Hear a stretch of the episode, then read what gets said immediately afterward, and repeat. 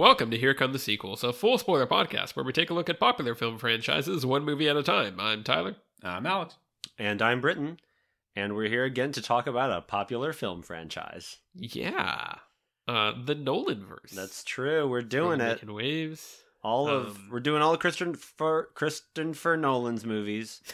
We're doing like the one director who doesn't really try to like do cheeky nods to his other movies inside. That's true. So uh I don't know. We just we felt like it. Yeah. Um Well, I think uh, when you look at just movies coming out in a theater these days, um, you don't really get directors being the selling point a lot of the yeah. time. That's true. Yes. And you only get like a couple of select examples, like um, your Tarantino's or your Christopher Nolan's. And specifically Nolan, it's like a lot of movies, at least when they're they first start getting marketed, it's like the next Christopher Nolan movie, Yeah. and Yeah. that gets pe- people's attention. Um, so in that way, he he is kind of a franchise in and of himself. So that's why we're we're kind No, of approaching these. it is it is true and he is like he i think it- yeah like the marketing will say from christopher nolan Yeah. it's not from the director of inception and the dark knight like some you know i'm yeah. sure there's counterexamples and trailers that do that but he his name is just a selling point because people know him so well so like that is that is really what we are thinking also uh the the the Zack Snyder uh series that we did uh got a lot of views so you did this really audience uh it's all your fault that we are going full film bro that's that's my stance and i'm There sticking are. to it Yep. Next, we're going to talk about Fincher. it's it's time to sell out uh We also just we got a year ahead of us, and this is what we're Yes, we to do do. now. So, um but that means we're starting with a very little known uh, film. You know, it is actually kind of outside of people who are you know film people. And what movie Yeah. is that, Alex? following Following. It's called Following. It is called following. It's it's following a Christopher Nolan tale From the Book of Nolan. from the Book of Nolan. There we go. That's all right. That's that's that's the It's- right answer. the movie opens with Christopher Nolan with a giant tome going, Well, hello. So, the fantastical mind of christopher Nolan. so And you he's want to hear a story. He's got the fancy pipe, but bubbles are coming out of it. Yeah. And he opened. Ah, here's a wonderful tale. I- this is one of my favorites. It's about a shaggy headed, sunken eyed fellow who walks around a city a lot. Let's I- I- begin. I love the energy of Christopher Nolan movie trailers as kind of created in the style of it, what you would find on a late 90s early 2000s VHS tape Yep. for a kid a, a children's film like bad CGI of I haven't watched and the I haven't watched the Cabinet of Curiosities Del Toro show yet, though I intend to. But I'm assuming it's like that. That there's a lot of him Sure. just opening a giant book and saying, "Ah, you're back again, are we?" now back to Christopher Nolan's Wonder Emporium.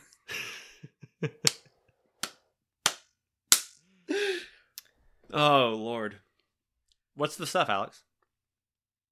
You know, for for being called a Wonder Emporium, it really wasn't that wondrous. it was actually kind of sad and dour, and you know, there was some optimism, but it was quickly crushed by just an overbearing, lengthy, lengthy story.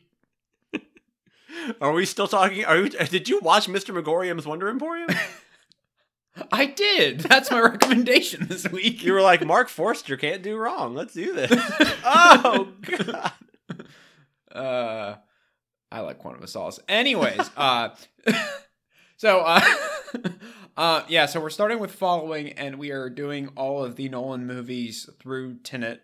Um and then we'll do Oppenheimer at some point.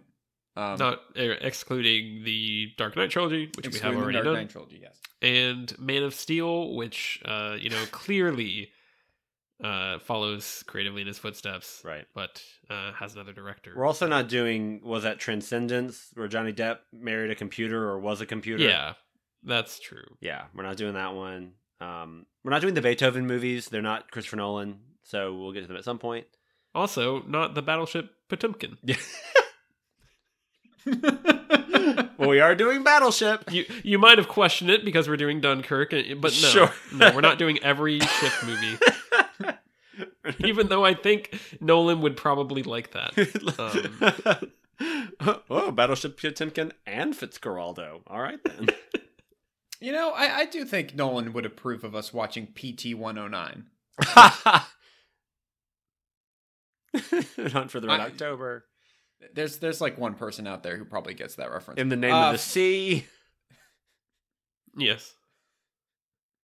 Following from 1998, it has an 81% critic score on Rotten Tomatoes and an 85% audience score. And it Hmm. is just shy of 70 minutes. I don't know if this got a theatrical release or if they even what what is the window for like how long it can be to to justify I being feel in a like theater. 70 might be it. I feel like I don't know. Nightmare Before Christmas isn't that much longer. So I'm not actually sure. I'm not sure if I've seen a movie that short because I feel like, at least in terms of um, most mainstream movies, if they're going to be that short, they they try and hit the 90 minute mark, and Yeah. then it's like, all right, we're done. right. You know, One like I don't know what qualify like how what the max length you can be to be a quote short film. Yeah. I don't know. and of course, know, it has a. It was only. I mean, it was a six thousand dollar budget. Um, Sure. tracks. Uh, it did. It says it has. It had a box office. So it was you know, five digits. But um, also, I do want to make clear we're also not doing Pearl Harbor. Yeah, uh, yeah. We're saving that for the Michael Bay. Sure. Uh, when eventually we when we do when we do our sister, our sister compact Beyblade sister compact. What is my brain? sister podcast Beyblades, where we watch Yes. all the Michael Bay films. yes. And also every hockey film. Yeah, Um, yeah. Yeah, Slapshot and Goon and the other ones. Um, the Will Ferrell one that people like. Oh yeah, Blades of Glory. That's a figure Yeah. skating movie. Oh, mm. I'm sure a, I'm sure a hockey player shows up at some point and wild Yeah. hijinks ensue. Yeah, Yeah. yeah. We're That also like we're also not doing that Greyhound movie that Tom Hanks was in. Um, right. Probably gonna do Jungle Cruise, but that's just because Nolan's such a fan. Yes. Who's All like, right. All right. I'm done. it- I'm done derailing. he was like, "It's a boat, but in the jungle. I gotta see this." That, that was his favorite movie of that year. Uh huh. It sure was. I wouldn't stop talking about it. Um, but what is this following film? What is it about? Well, the synopsis of following reads thus: A young writer living in London follows people in the hope of using their lives in his novels, but the hobby becomes an obsession, and soon he finds himself going further than intended. Well, kinda. Because he really only follows people for about six minutes, and then it becomes a movie about breaking and entering and the mafia? yeah. I, I maybe that was I Pornographers I wasn't. is is what the movie tells us. Yes, I wasn't wild about the movie, and it was not from any critical standpoint. Just it didn't hit me personally. But I think was, I wanted more of the him following people. I found that really interesting. I think some of that might have been shot kind of gr- without people knowing they were doing it. So that might have been one of the reasons it's not the focus of the movie. Um, whereas we can put two people in a room and shoot that for six thousand dollars. Well, like the opening shot is him sitting at like a Dunkin' Donuts, Yeah, and Yeah. it just has the Dunkin' Donuts logo. And of course, because it's a micro budget movie, like normally they just kind of do that. It's just like whatever they Yeah. they can shoot with, that's what they get. But like if this was not guerrilla filmmaking, I would imagine they would try and remove that. Sure. it's like Right. no, get the. We're, we're not trying to, to get sued for yeah, uh, yeah. a a product placement deal or anything like that. Sure, sure. Um, and of course, Nolan doesn't really like doing product placement in his movies anyway. So One of the levels of Inception is somebody talking about Snapple. Yeah. No, Joseph Gordon-Levitt just would not shut his mouth about Stamps.com. I mean, he just wouldn't let it go. I don't wear hockey pads unless they're by Adidas. uh, presumably, they do hockey pads. Um, Probably. I'm not going to an uh, RIA, RIO. What's that? R E R E I. R E I. Stir. I am. Well, part of the reason I've never, I've never seen Tyler's brain self destruct in such a beautiful way. it was uh, kind of like Oppenheimer. No, I, I, Yeah. I, I, I- part of the reason I think I wanted more of that is I really liked the photography of him following people. He has like, I, I don't know. I think the the framing is really nice and how the narrator is talking about. Uh, once you see this crowd of people and they're all just a crowd, but if you pick someone out and follow them, suddenly they become special. Suddenly they become unique within that crowd. Like that was really interesting to me, and I just I like the way all that was photographed. So maybe that was part of it. I wanted a little bit more of that. Yeah. It's very interesting kind of going back to his early works. Um, because all of us have seen most of his movies at this point and we're, we kind of know his style.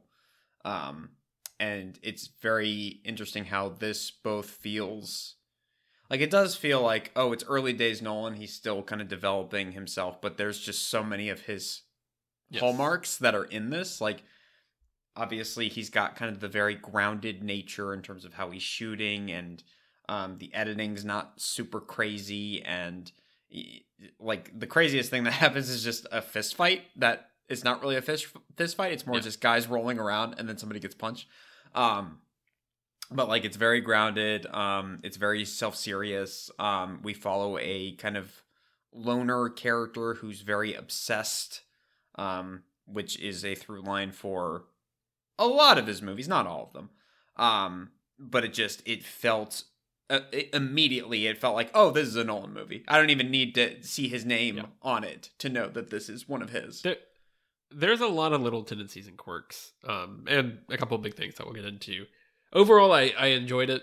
I think mostly for that reason. Like, I think it's it's fine, and like it does feel like a movie that was made on a very low budget and was sort of someone kind of stretching their legs and figuring out how to make a movie uh, that is not even a feature length movie, I guess. Um, but it, it is just really fascinating because yeah i mean the the aesthetic of it's you know posh british guys uh or a posh british guy and another guy who wants to be a posh british guy uh kind of talking you know through just dialogue and kind of witty back and forth uh and and having you know comebacks to every line.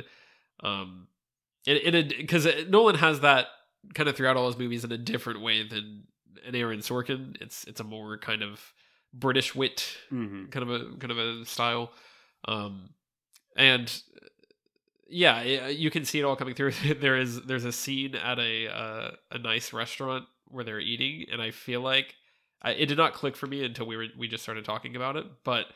I think almost all of his movies have some sort of scene where his characters are eating in a nice restaurant, which is just like a little thing that popped out to me.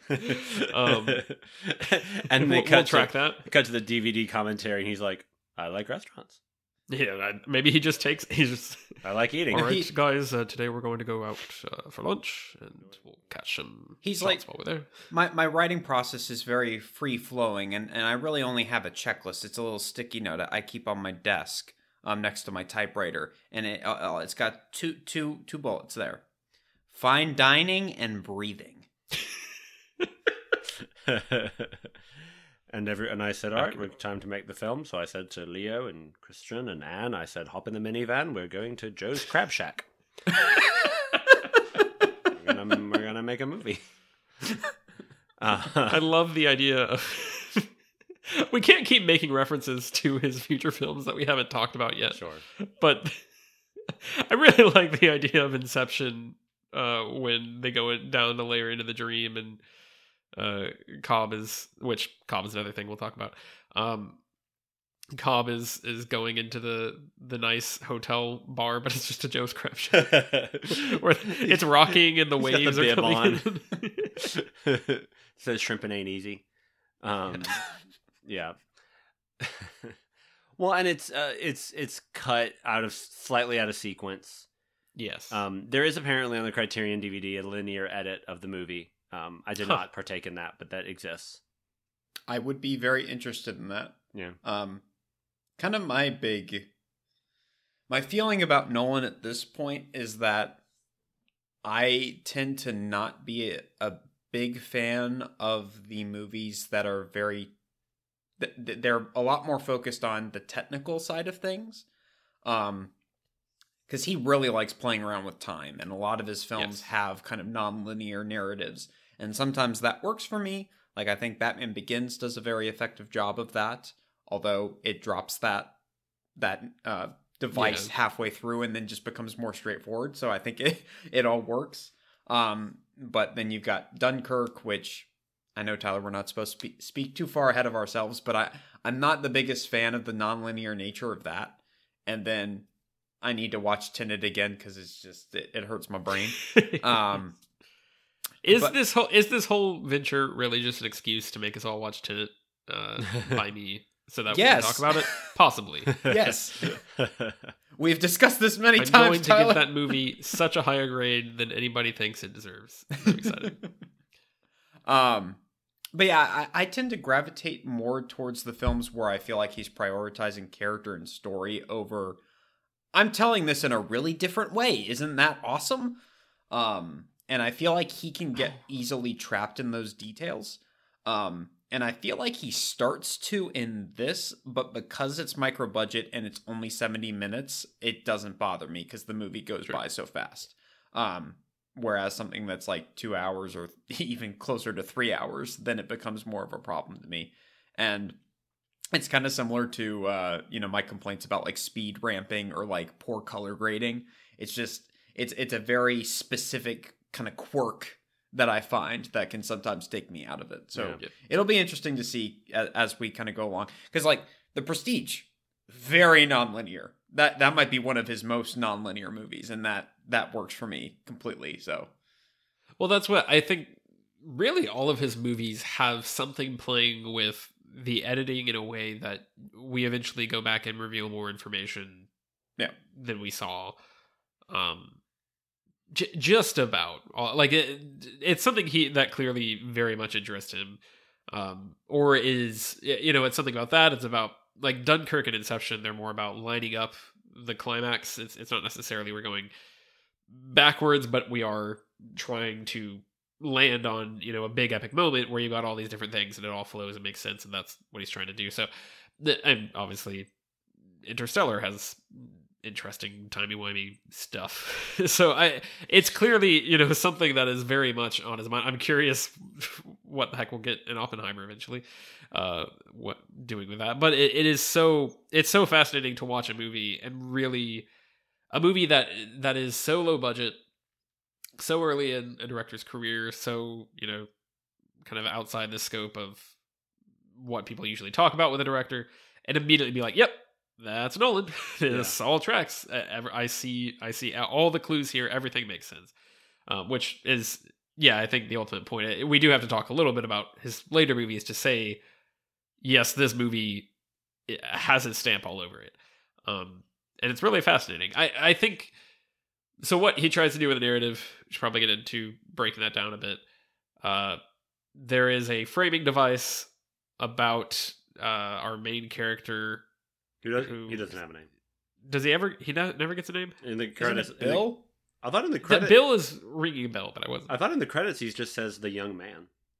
Yeah, it said that in the end credits, but they they refer to him as Bill. Oh, okay. Maybe it's okay. Ah, because he wants to pay the bills with the Yeah. money. I see. Yeah, maybe that's just Cobb's special name for him. Uh,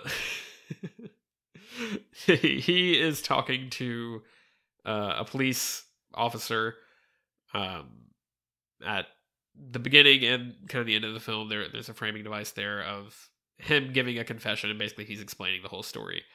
Um, and then we have two intervene. It actually reminds me a lot of Memento, uh, so I'll be curious to compare that when we get there because uh, basically they're they're two narratives that are both how do you remember now? Are they both going forward, or what? One is going backwards. No, I think they're going. They're both going forwards. Maybe that, yeah, okay. So there, the, yeah, there's two. There's basically a narrative that's going from okay, what happened in the very beginning? He was following people, and then he met this guy, and then there's a narrative starting from when he meets the the woman who, again, I don't know if they ever give her a name. Um, She is just referred to as the blonde in Sure. on Rotten Tomatoes, at least. Um, but there's a narrative starting when he meets her, and he's got a different haircut, and he's got a, a bloody lip, and we're kind of like, what's going on with this guy? Uh, and then there's a narrative that proceeds on from there, and then uh, over time things kind of reveal themselves, and eventually, uh, we kind of hit the point, hit a point in the first narrative that reveals a bunch of stuff about the, you know the character that he's working with and then eventually we hit another point where there's another twist. Like it, it's all layered in a way that is revealing these this information to you as it happens. Um and i'd be i would be really curious to see a linear version of it because i i'm trying to think through it and the reveals might still work fine based on the way it's done i'm not 100% sure Well, I, I feel because- like the ending would still be the ending too. So Yes, the ending would still be the ending. I guess one of the big things is that we start with him meeting this woman. It seems kind of maybe a little bit accidental, and then he goes and calls Cobb and is like, "I'm going to do this job," and Cobb is going to like, "Well, you're on your own." Uh, and at that point, he so, somewhere in there we reveal that they have burgled this woman previously, and that's kind of I think the first little reveal of the movie. Uh, and we we just keep layering from there, where it, it gets more and more complicated as it it winds around, kind of what the sequence of events is. So I yeah, I think that's a really interesting idea. I would definitely watch that, especially because it's only seventy minutes. It's like why not? I'll Yeah. throw that on at some point. Well, especially because Nolan is such a stickler for no, the final edit is my version of the movie. There will be Yeah. no alternate edit. There are no deleted scenes with any of his movies. Like he is very much like we shot what was in the script. Whether or not that's even necessarily true, I don't know. Because I know with Dark Knight Rises, there's rumors and speculation that more was shot with like Bane's past and some of the flashback stuff. Um, but yeah, he he doesn't he doesn't really like special features or like the behind the scenes stuff. He's not a big fan of that in general. Um, like he he has not done a commentary track for any of his movies. Um, and I think that kind of goes with just his interest in film being like treating it like a magic trick. And that's why you know, we'll we'll get into the meta nature of the Prestige and Inception, um, because both of those are very much about making movies. Um, but he is like, no, I, I want to kind of give the audience this experience, and I don't want to reveal anything that's behind the curtain, sure. which I respect. But also, I'd like to hear him talk about it. Yeah. I there is something really interesting in this that reminded me of the Prestige because uh, there's a, a point where so basically our our character that is a burglar supposedly, I guess he is definitely, but also this is one thing that I, I wasn't sure about is uh, basically we reveal throughout the movie that uh, the burglar whose name is Cobb uh, is setting up this guy to take his fall. Uh, Yeah. and he kind of makes several 4D chess uh, power of suggestion kind of uh, what what's the word for telling somebody one thing because you know they're going to do the opposite Oh, reverse psychology. Reverse psychology yeah what it, it- he's he's making a couple of these big plays to kind of line up all the the dominoes perfectly uh and have it work in his favor at the end and kind of a really downer ending Yeah. overall it's Yeah, it's which- which is- interesting Yeah, it's interesting, particularly because I, I feel like Nolan early in his career has pretty downer endings, and Yeah, like true. he's gotten more optimistic as he's gone along, which is, is weird considering when you're looking at Nolan and just kind of thinking about his movies. I, I don't know if that necessarily springs, you know, forth um, in terms of like, oh, a lot of his movies do have happy endings. Like he, it Yes. just they, they just seem like such downers a Yeah. lot of the time. Inception might literally be the midpoint of that, where he's like, "This one's ambiguous. that's It's true either depressing or not." true. And then after that, it's okay. yeah. It's very fascinating. Um, but he, Cobb, uh, apparently somehow gets him gets gets Bill, I guess, to he he teaches him all his tricks. Um, and one of the things he does is he says, uh, "I take something from somebody and then make them think about what they've lost. Like I take, and that makes you uh, realize what you had." Uh, and the way he presents it is very much in the way that when we get to the prestige, we'll see the the explanation of what the prestige is. Uh, it's it's a very interesting another kind of mind uh, manipulation trick. Mhm. Uh, it felt it felt like a kind of the first in a pattern of that for things Nolan will do in future movies, which is interesting. Um, but it, it makes me question. I don't know how much Cobb. I guess he is. That is all true about how he is a burglar, but he found this guy because that guy happened to be following him, and then was like, "Okay, I'm going to use you to set you up to eventually take the fall for this woman's murder." Uh, which is a lot. I I think may I almost wonder if maybe watching it linearly would reveal how overcomplicated that feels. Um, but I, I think it's pretty neat to watch it happen. To have kind of the reveals happen and at the at the very end. The police officer is explaining like, well, all these clues point to you being the one who killed this woman, and him being like, I but well, it wasn't. what do you mean it was Cobb? Like that. It, it, it's a neat reveal and climax there. Uh, again, even if it is like just depressing. Yeah. Um, I, I I do find it interesting. I, I it looks like the two main actors don't have um many credits uh Yeah. their names. So Jeremy Theobald is Bill. And the whole time I was going, he sounds like Andy Serkis, but he's not. right. I mean, Andy then- Serkis is a chameleon. You don't know. That's I'm- true. I- You know, it could have been early days CG. Could it could have been. That six thousand dollars had to go somewhere. no, nobody actually has Theobald in their name, so Yeah, exactly. that sounds made up to me.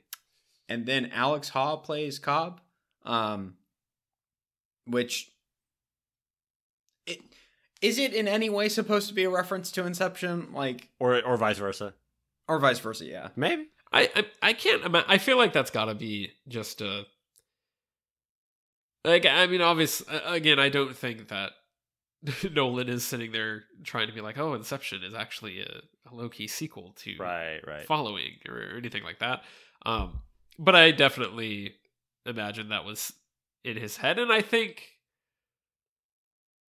maybe in many ways, Inception is a. Uh, uh, you know, sometimes directors will make a short film and then they'll expand that. I actually just I, I didn't realize that there was a Whiplash short film. I saw that earlier. I was bouncing around Wikipedia movies today.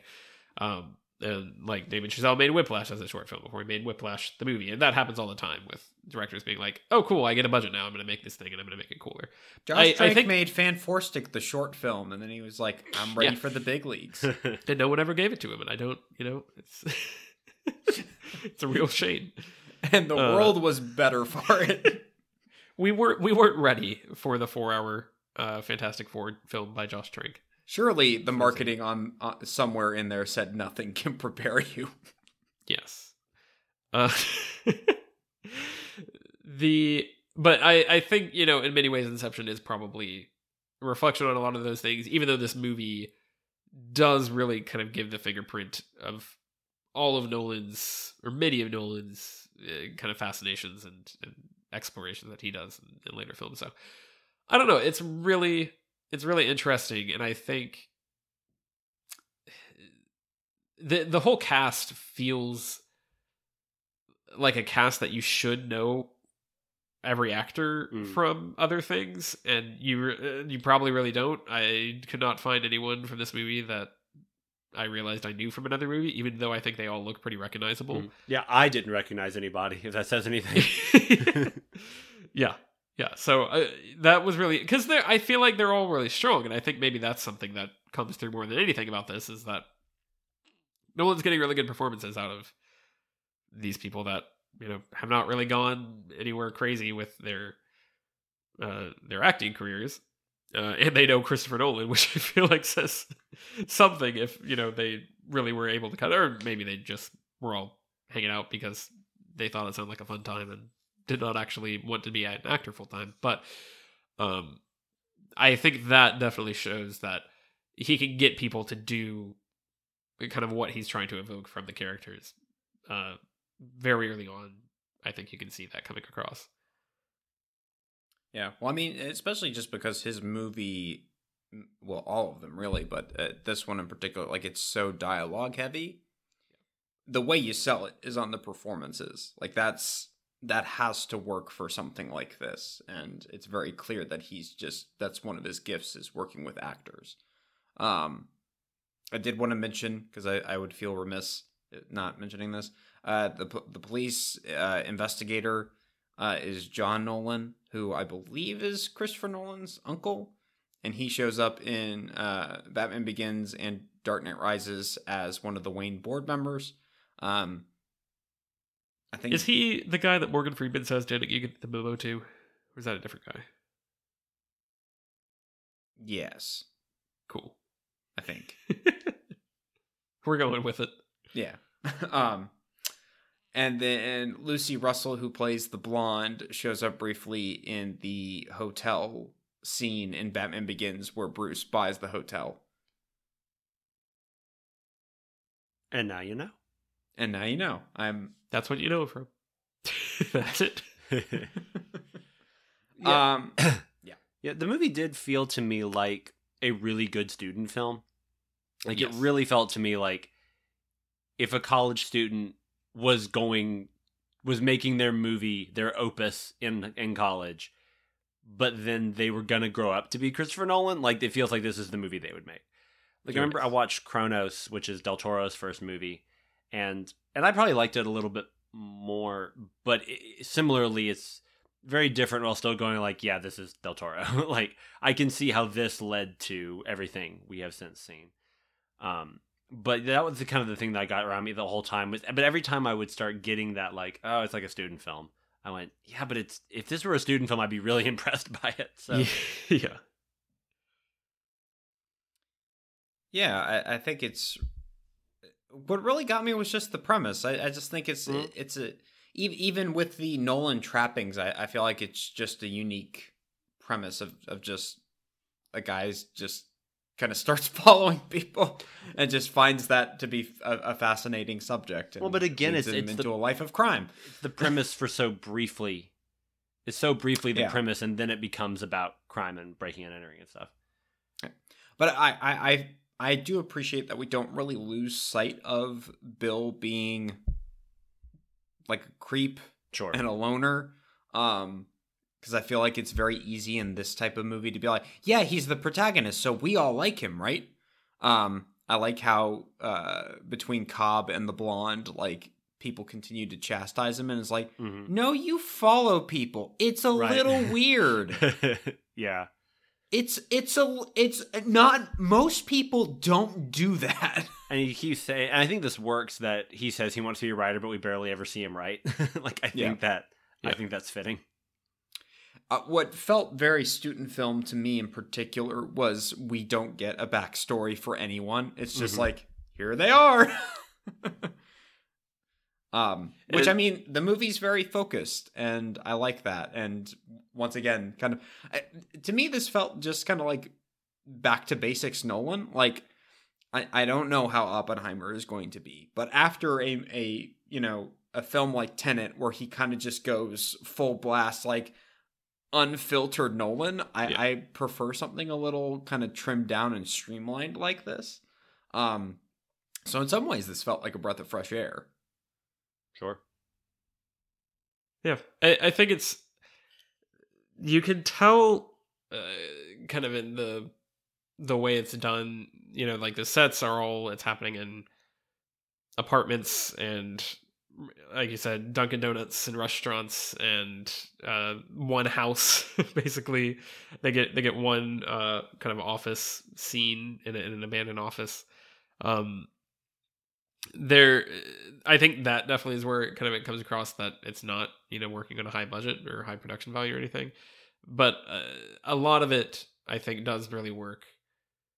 Still, like even the them not having a backstory or not really like fleshing out the characters, that to me is, I, I think explored pretty well in the way that the movie's like, oh well, this guy's going around, he's trying to he he's looking at people's personal belongings and finding their backstory and they they all want to see or they want to know someone's seen it. Like they hide it away because really they want they want people to read their diary. That's that's his explanation. Um and then of course the movie the result of the movie is that cobb actually uh, stumbled upon somebody who had died beforehand. So then like that's the whole reason he's doing all of this to Bill. So I think it, it tracks that we don't get a lot of you know previous information, and I also think one of the really fascinating scenes in the movie is the scene with um them going to Bill's apartment, which has a little a little Batman logo on the front door. Yeah. so make it like that way. Will. Um, but he. Cobb, That's weird. They got to that scene. I was like, "What are they doing in my apartment?" and then you heard a knock at the door. Cobb sort of psychoanalyzes Bill because Bill has brought him there to kind of get a reaction. I think out of Cobb is uh, sort of what we're supposed to infer is that he wants to see like, oh, does Cobb like my taste in music? Does he think I'm an interesting person? You know, is he is he is this do I? It's a very sort of um sad Yeah. kind of move in a way. And later we find out that Cobb knew the whole time, but was kind of playing along with it and giving him reasons why, like, oh, this guy's a loser. He's got, you know, this music that no one listens to. And, you know, he's a writer, but he doesn't really write anything. And uh, it, getting into all that stuff, um, really just like putting him down when he knows Like- that it's. like it's I him. said, I thought it was weird that they just went to my apartment. um, Very weird. But I think that helps really inform the character of the uh of, of our our young man, uh, both in the observations that Cobb makes about him, and then just the fact that he he wanted that kind of craved that kind of uh, attention and, and interest, and it, I mean is kind of playing right into the fact that Cobb was saying people want their private things to be seen subconsciously. Uh, I don't know. It, it that is, all that stuff really early on because that is really the one track that starts fairly linearly uh, in the the path it's taking as it's alternating with these other seeds is really just Cobb teaching him about burglary and how he does things and why he does things. And that section I think is really is just really fascinating and has a lot of it, almost feels more Nolan to me probably uh, more traditional Nolan is there's just a lot of dialogue there there's a lot of uh British people explaining things in very interesting ways Yeah. that's I think a, a common uh a common occurrence there so I really like that section. I think it it turns into something different kind of once they introduce the blonde and we get into Bill trying to plan a heist and steal back some blackmail photos and we get reveals upon reveals of who's betraying who and you know who knows what. Uh and I, I think it's it's really interesting overall to have a movie where the protagonist is getting outplayed at every turn and then just loses Yeah. maybe that's what kind of ultimately comes across to me about the finale and about the way it's structured is that you kind of have the it sets it up so that you have this this deadbeat guy who's following people around and being creepy and you know looks raggedy uh and then you have this other track where he's a little more polished and seems like maybe he has it more together and he has a big plan. And so you're kind of like okay that he's gonna as you realize what the chronological nature of the movie is like and, and how it's telling the story uh, just jumping between the timelines you realize like okay that he's gonna kind of get it all together and he's gonna have his own plan and be doing his own thing. And you're kind of seeing how his plan unfolds but he he ultimately has a very underbaked plan. He's just trying to break into this, this safe and get uh, the money and the photos from a vault uh, and then uh, stumbles upon a, a guard who he has to knock out with a hammer uh, and possibly kill. And he he doesn't have a bag, so he straps a bunch of money to himself with duct tape, and it's very Yeah. amateurish. And then he still he does get away with it at that point. Um, but it, like there's a point where he's telling the blonde that she he's he's saying some lie to her but he's not telling her the whole truth because she's mad at him and he says oh i was with cobb or i or no i was i was following a burglar friend. And so i you know that's why i was asking about what it was like to be burgled but he still doesn't tell her i was part of the the two people that uh broke into your house like he, he doesn't go that far Well, he specifically says, "I didn't take anything." oh may, okay maybe he does say he goes in the house but he didn't take anything yeah. Yeah. um so that is like the the fact that i i don't remember if we know at that point but we definitely know looking back on it that she knew everything about him and he's making this half lie to her and, and you, you just see kind of how the other characters in the movie are viewing him as this total pawn who can just be played with. Uh and it's a really interesting stance to put the the narrator in where the narrator not the narrator but the protagonist is sort of unreliable just because they're so unaware of what's going on around them and getting pulled in so many directions and getting totally like played by the other people in the movie. That that's really fascinating. That's that probably is what it interests me most about the movie and about the narrative because of how that leaves you when at the end you're just like wow this guy really like he had nothing up his sleeve that he was never going to pull this off He was the one being followed. yes wait Um, say that again I did think the uh, the final shot was a little cheesy with Cobb kind of walking away, Yeah. and uh, you know, crowd walks in front of him, and then he's gone. Like, okay, all right, all right, Halloween seventeen, whatever. Again, student film. sure. Yeah. I have like nothing to say about this movie. It's occurring to me that like it really just did not like stick in my brain. I think I said this before the show, but I was like, I both I, I didn't know if I was being snobby or ignorant with this one. Was I being like, oh, it's fine, whatever, or was I just intimidated by it? And I was like, I don't get this, so I'm gonna like put up a wall. I I feel like it's really pretty simple yeah. when you look at it. I mean, it's kind of you know people there there is discourse around not the not that I didn't get the plot, but the filmmaking. sure, but uh, I mean, I think there's there's discourse around like oh, Inception is like a is it a smart movie or is it a, a movie that people want to think is a smart movie, so they say it's smart because they make, it makes them feel smart. Like people have had that argument forever. I, I think that's ultimately what it comes down to a lot of the time is that he has very technically complex plot structures, but there's not. It's not like art house, Right. There's not so much going on there that you you know totally have to parse it, and it's all totally up to interpretation and what is your critical analysis. Like it, it really is straightforward. It's just it again like it's a magic trick. It's a fun seeing the payoff is really I think what he's going for. Yeah. He just wants you to feel that uh, kind of light bulb click as everything falls into place. Yeah. Like like I said, he, he likes he likes the technical challenge of this. He likes constructing little puzzles out of plots. Um and your mileage will vary on if you can go with that or not. The the infernal puzzle master, Christopher Nolan. yes. Uh, Christopher much. Nolan should have played the Riddler in the Batman. Yeah. Can you imagine this posh British Be voice fun. going, Ah This is not the way it was supposed to go. he should have been in that Zoom call with Benoit Blanc and Glass Onion that would have been playing Among good. Us. Okay. yes. Can I? Well, I. All right, all right. For the next Knives Out movie, can it just be him and uh, Christopher Nolan and Benoit Blanc traveling on an adventure together, and then they they run into I don't know John Cena or somebody? Yeah.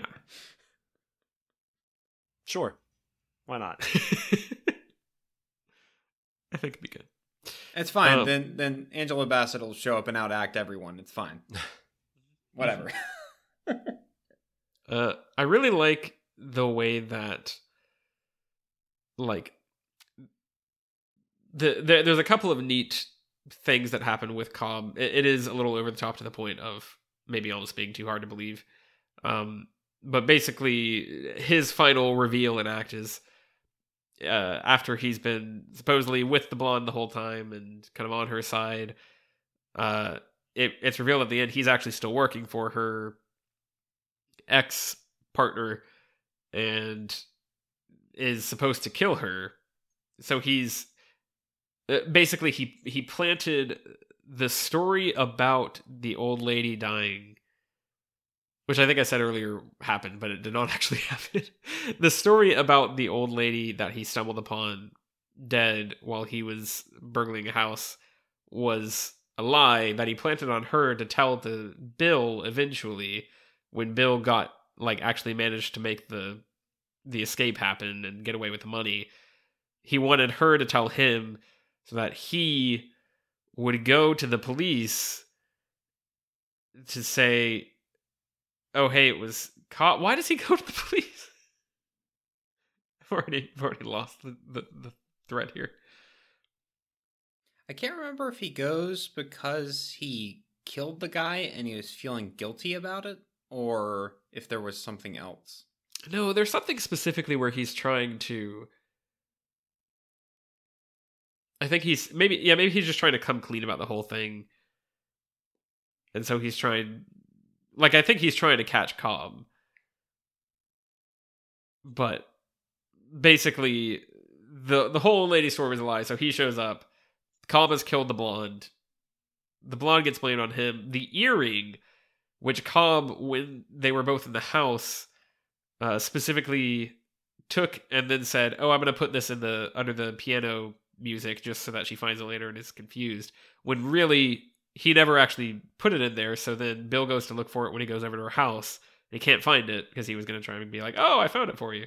Um, and then Cobb instead saves it and puts it on in Bill's apartment so that they'll find it along with her underwear and other stuff, so that the police will have even a better case against him for him being the one. So like basically the entire point, I guess, is that Cobb set up this guy to take the fall for a murder he was going to commit and was able to do it by convincing him there was a murder he had already er, committed or like there there was already a murder that like it's it's very again when when you get to that end and all the, the light bulbs kind of click it's fun like i think that's neat and i i like the way nolan does that um it is a little bit kind of insane to think about when you think about the whole overarching story, which again, be curious to see what it's like all laid out straight. And if it feels like it still makes sense. But it's a it's a neat uh machination that I think uh again is is very Nolan. It feels like that's the kind of thing he would come up with. Tyler, I'm gonna send you a cork board and some red string, and we'll we'll just leave you leave you to it for this set of movies. We haven't. This isn't even. Yeah, I was gonna say we haven't even gotten to the like really. Com- we haven't even. I I need. You need to just shut me in a solitary confinement room, uh, with with marker, uh, when we get to Tenet, and you know we'll just. I'll come out. I'll come out with the answers. I'll figure it out. we'll do it live. Um, yeah, I, I I don't have a whole lot more to say about it. I thought it was, you know, pretty well well done considering the limitations, and I definitely see kind of the threads through his other movies. I'm giving it a B plus. A C for Christopher. There you go. I hadn't even thought about a grade. I'll probably go B plus as well. I think that feels right. I think it's neat. Yeah, Final verdict. Yeah, I haven't seen the next two Nolan movies uh, that we'll do. I've seen all the other ones after that, but we're in the we're in the the Shadowlands for me, which is which is fun because I'm I'm not, I'm curious to see Memento. I've never never watched it, so Britton, you've got two weeks to prep your best Al Pacino impression. Is there such a thing? yes.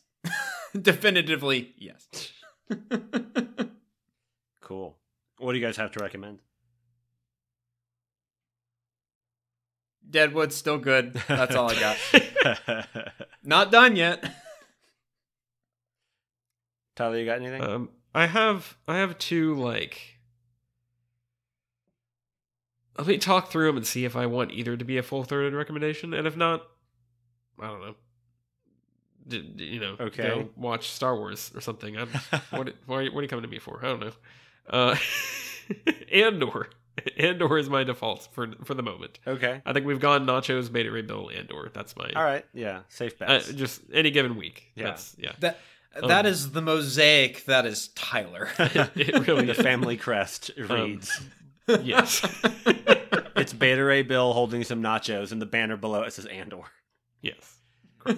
And nerds Um, get so mad at it. At that shirt I have from Redbubble.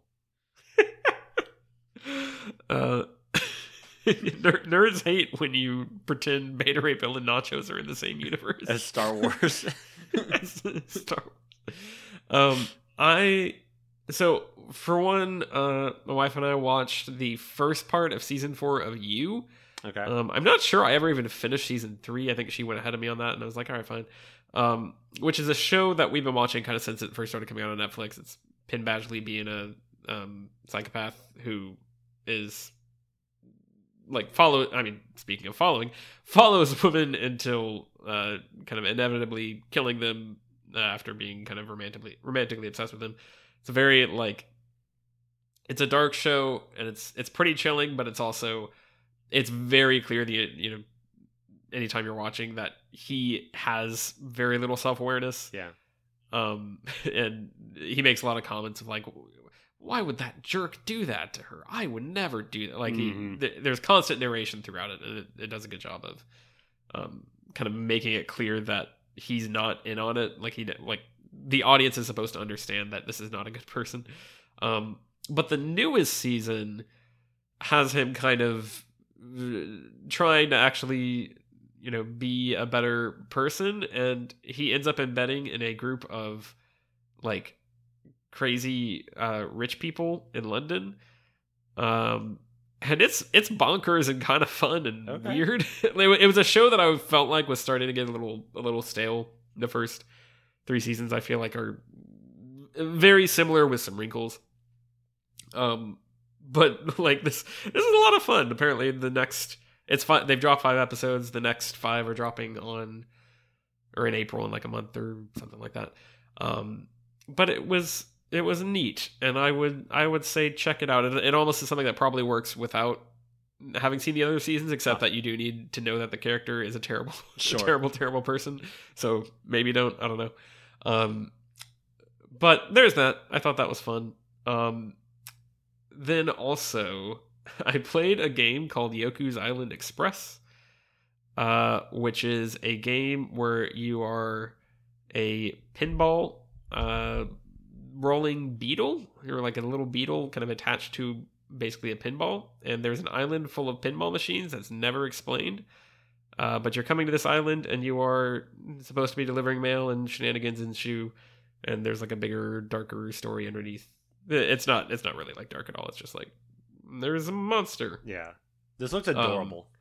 it's it's very cute it's very fun it's it's a it's a smart little game um and like the the map is really really ingeniously constructed uh just in terms of how you navigate because basically the whole game is you're just shooting your ball all over the place and bouncing between different lanes and there's lots of little like mini pinball games that you're playing to unlock stuff and um it is very cute and fun and it's got a good amount of content. There's like a a true ending spoilers i guess that after you kind of do the main story thing um it's not long at all but i right now i, I just picked it up because i'd heard about it and it i think is currently on sale if you're listening to this still within the month of february 2023 oh god uh then uh it is four dollars on the switch Oh, wow. eshop and it's normally like 20 so i would i would say high value for that price. You could get uh, bad movies on Amazon for four dollars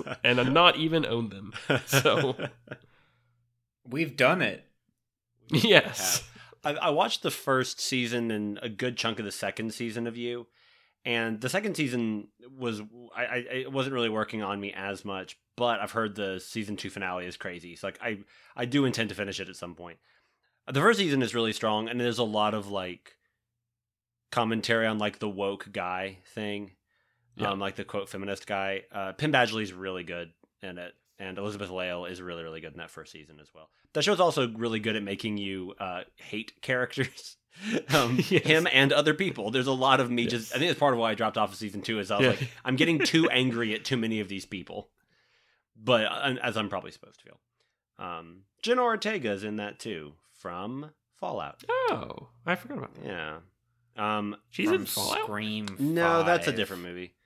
Um, she's in another movie called The Fallout. Is that what it is?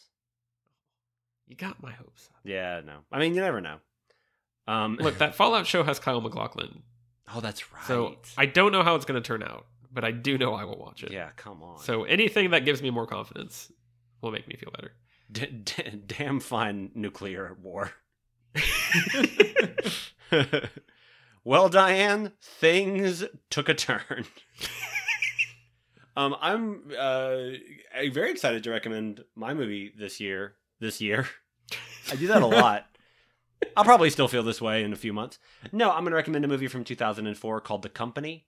Um, I just kind of stumbled across it randomly at work and rented it, and I'm really glad that I did.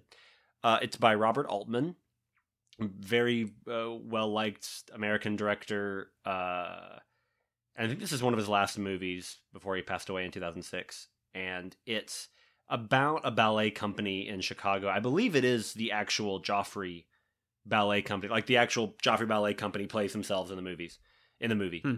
And um, Altman has this kind of like fly on the wall uh, approach to making movies where you never really get up close with the characters. You're just always kind of you literally are just observing them and observing their lives. There's a lot of like the actor who is talking is kind of people are passing in front of them as they're having a conversation and stuff. Um, which the first I've only seen two of his other movies, but the first time I saw them, I was kind of put off by it. But now that I kind of better understand what he's doing, I, I like it a lot more.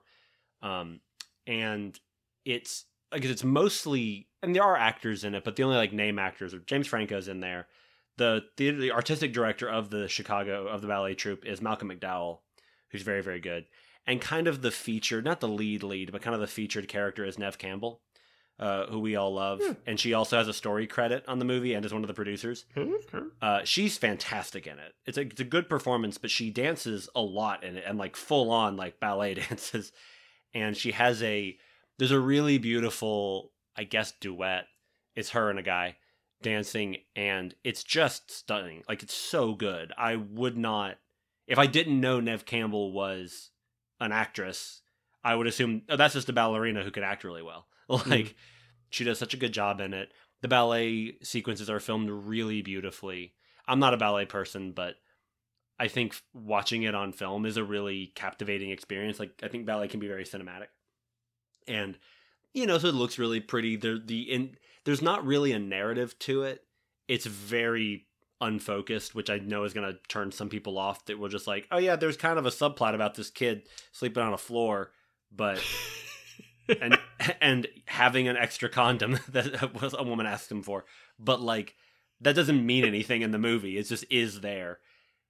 But like that's kind of what I like about it. It's like I'm just gonna watch people do ballet, and then it's the next day, and they're doing more ballet. It's it's it's really, and I I really loved all the rehearsal scenes, like watching them practice, and then the director be like, "Oh, try it this way," and then they're arguing. Like I loved all that stuff. Um, I just found it really, really interesting, and it looks beautiful, uh, and I really recommend it. And the the ending, the ballet they're doing is crazy. They got all these wild costumes. There's a giant, like animatronic giant in the back who just keeps like eating people and darting his eyes around. It's incredible. Uh, so I really recommend it. I, like I said, I rented it from work. It might be streaming somewhere, but it is called The Company, and I really liked it. No nachos. Cool. But James Franco Aw. does make some eggs at one point. there you go. Uh, we should also say. Yeah, we have well, first I'll say, uh, uh, yeah, we, you know, you can find us online at herecomesequels.blogspot.com. You can find us on Twitter at HCTSequels. You can email us at herecomesequels at gmail.com. We're on Spotify and other places. Uh, so go find us there. Um, but, I mean, you've already found us, but g- continue to find us there. Uh, but another place you can find us uh, is on a podcast called Classic City Vibes, which is sort of a uh, a city reveal for us, I guess, or a, a theater reveal maybe, because we do reveal the theater we've all referenced at that we've worked at. Mhm, uh, mhm. But I'm not going to tell you either of those things unless you go listen to the podcast. Uh, Yeah, yeah. We uh, it, it's- it's a local podcast, and uh, James, the host, was nice enough to have us on and talk about this show, talk about movies, talk about just kind of eh, did the whole the whole thing. It was a it was a really fun time. I think we are all a little nervous, but he was really easy to talk to. We had a really fun time doing it. did an awesome job. I had a cool uh, audio setup Yeah, that uh, is better than I think anything we've pulled off in person. It's like a real Correct. podcast. yeah. Yeah, if you were listening to this episode and, and going, "Wow, wow, their their their Christopher Nolan episode, the first one is pretty short. It's, a, it's a, just over an hour. If you want to listen to us talk for two hours, Not about Captain Marvel. not about Captain Marvel, oh boy, oh boy. Uh, but yeah, that is Classic City Vibes. Or uh, the conversation just went up, I think, today. Yeah, as of yeah, we're recording it, which I guess doesn't mean anything to you if you're listening to it now, but it's out there. yeah. Yeah, I think we the, the time that we recorded it was actually a couple of weeks ago, and I think we were. Did we reference? I can't remember if if we reference like a specific like, oh, this is the last movie that we talked. About. I think about. we do. I think we it was between like Black Adam and Wakanda Forever. It or might have something to been, that effect. actually, But yeah. yeah. You Point- haven't missed much. point being- or we haven't missed much. Point being, if you listen to this and then you go over there and you're like, wow, this is like some Christopher Nolan non-linear stuff going on. we planned it perfectly. Correct. We we like Cobb in this movie manipulated you to go listen to that podcast. I've been Alex. yeah, and you can and you can find that wherever you find podcasts. yes. That is out there in the world. You don't have to like solve a troll's riddle or anything. Sure. I've been Tyler. hey, I've been Britain, and thanks for following us. Uh, join us back next week where we'll make some real mementos.